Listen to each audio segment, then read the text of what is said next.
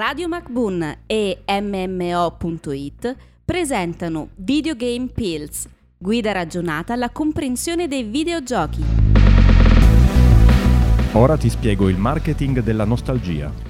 Bentornati a tutti in questa nostra serie di podcast dove smontiamo qualche preconcetto e parliamo un po' di videogiochi in senso generale, giusto per dare qualche rudimento di base ai non addetti ai lavori. Io sono Damiano di MMO.it Io sono Stan di MMO.it e oggi, come annunciato dal buon Stan, ci occupiamo del marketing della nostalgia, una delle cose che forse sta davvero diventando quotidianità nella vita dei videogiocatori e in generale di tutti quelli che fruiscono prodotti culturali, Ah, sì che sia cinema, cinema, vi- video, Tele- sì, televisione, serie tv, qualunque cosa. Si sta parlando ovviamente del fatto che alcune case di produzione facciano remake su remake su remake di cose che sono uscite di video, film, videogiochi che sono usciti già 40 anni fa e li ripropone al pubblico, Esatto. sfruttando diciamo quella che è la nostalgia delle persone che magari avevano visto quel film o avevano giocato a quel gioco quando erano piccolini e non hanno magari più la console a casa, non hanno più la possibilità di rigiocarci e glielo ributtano così nel mercato in modo tale da sicuramente ottenere la loro attenzione e i loro soldi. Anche perché, diciamocelo, è molto più facile riproporre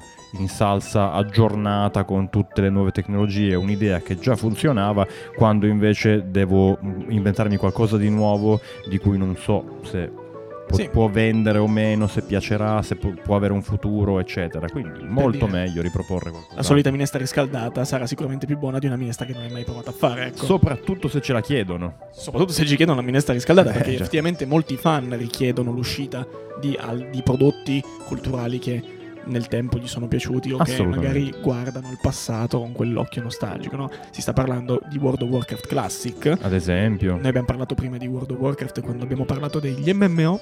Andate a recuperarvi quella pillola sugli MMO. E World of Warcraft Classic è in sostanza la prima versione di World of Warcraft che è uscita tempo addietro e che aveva piena zeppa di problemi perché non aveva le quality of life, quality of life che forse in futuro spiegheremo in una pillola, ma adesso nello, specifico, ma adesso ci limitiamo a dire che sono semplicemente delle condizioni nei videogiochi che rendono più facile Sì. fruirli, ok? Una Non aveva accessibilità. Assolutamente, non aveva quelle quality of life e aveva invece molti altri problemi. È stato solo riproposto con grafica aggiornata e basta. World of Esatto. Warcraft come Mamma Blizzard l'aveva fatto. Questo non solo per World of Warcraft Classic, ma anche War- Warcraft 3 Reforged, stessa identica cosa, sempre prodotto di casa Blizzard, o videogiochi come Cash Bandicoot. Sì, nell'ambiente Sony poi che comunque sono titoli non soltanto distribuiti per le console Sony, ma appunto come dicevi Medieval, Spyro the Dragon, Crash Bandicoot eh, e poi ci sono tutti quei titoli che non solo sono remastering nel senso di riproposizione di un titolo che aveva già avuto il suo tempo, il suo successo, le sue vendite, ma parliamo anche di veri e propri remake di titoli e qui è il caso di alcuni grandi successi anche come Resident Evil 2 Bellissimo il recente. remake, bellissimo. sì, perfettamente riuscito. Il remake che è stato fatto anche per Shadow of the Colossus, titolo molto evocativo, poetico, di, di qualche anno fa, sempre su A PlayStation console, 2, mi credo. pare, sì, a PlayStation esatto. 2.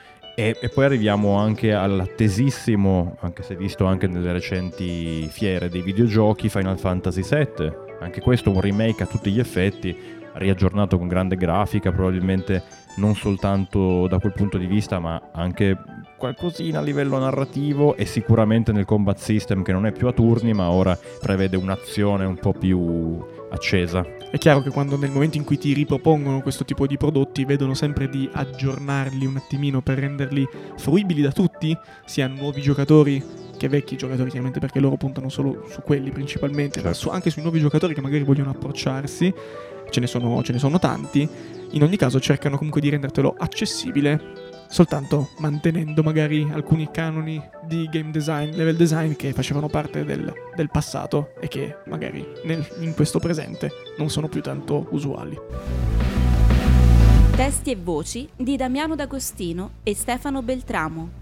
Produzione Pierpaolo Bonante per Radio MacBoon.